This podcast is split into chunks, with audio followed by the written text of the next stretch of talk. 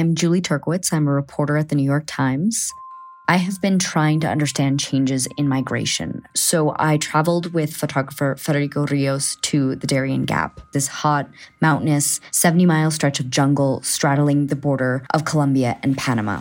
We're hiking through a river, just like covered in mud.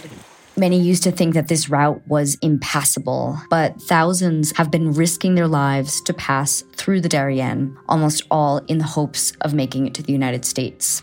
We spent nine days hiking through the gap and weeks building trust and relationships with migrants, with smugglers, with migration authorities to even be able to do this reporting.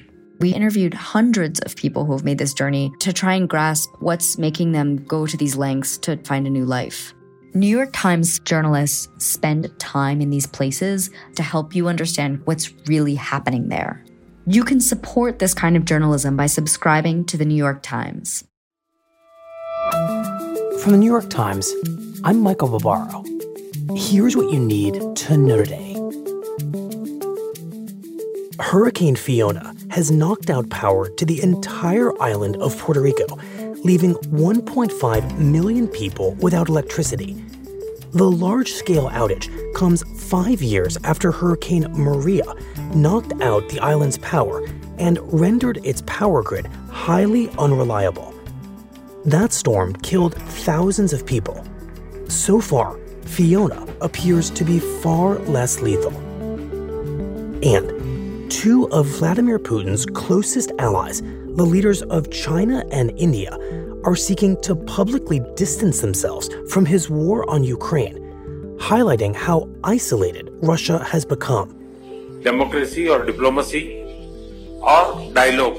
In a televised exchange on Friday, the Prime Minister of India, Narendra Modi, told Putin that it is no time for war and encouraged him to pursue a path of peace.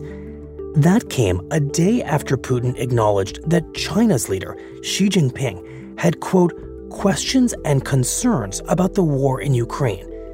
The diplomatic setbacks come as Russia faces major military setbacks in the war. Over the past few weeks, Ukrainian forces have retaken town after town from Russia in the country's northeast, raising fears that Putin may resort to extreme measures.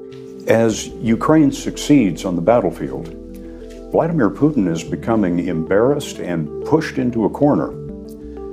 And I wonder, Mr. President, what you would say to him if he is considering using chemical or tactical nuclear weapons.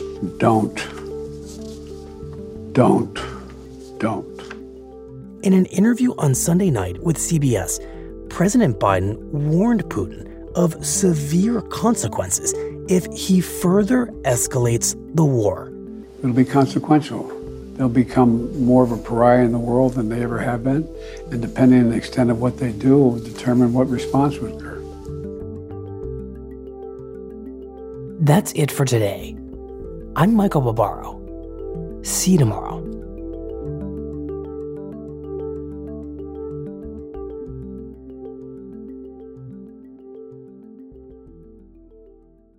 This podcast is supported by the Freedom from Religion Foundation. I'm Ron Reagan, an unabashed atheist, and I'm alarmed by the intrusions of religion into our secular government. That's why I'm asking you to join the Freedom from Religion Foundation, the nation's largest and most effective organization of atheists and agnostics working to keep state and church separate. Phone 1 800 335 4021, 1 800 335 4021, or visit the Freedom from Religion Foundation at ffrf.org. Ron Reagan, lifelong atheist, not afraid of burning in hell.